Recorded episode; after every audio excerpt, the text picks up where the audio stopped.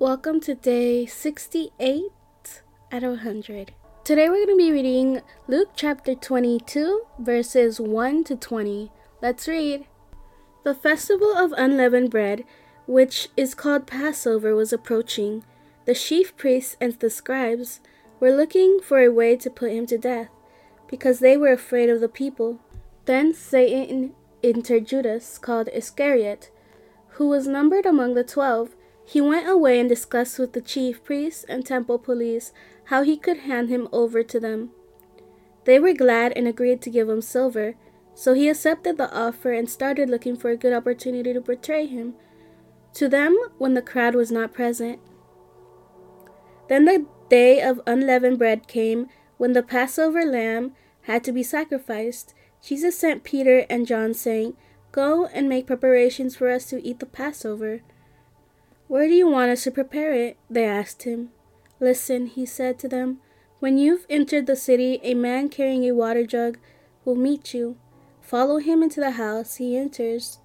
Tell the owner of the house, The teacher asks you, Where is the guest room where I can eat the Passover with my disciples? Then he will show you a large furnished room upstairs. Make the preparations there. So they went and found it just as he had told them, and they prepared the Passover.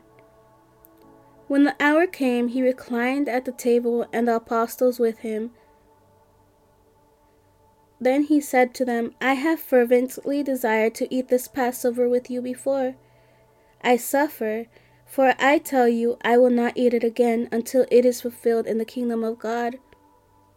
Then he took a cup, and after giving thanks, he said, Take this and share it among yourselves, for I tell you, from now on, I will not drink of the fruit of the vine until the kingdom of God comes.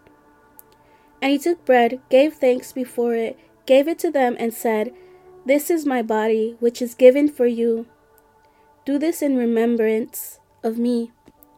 In the same way, he also took the cup after supper and said, This cup is the new covenant in my blood, which is poured out for you.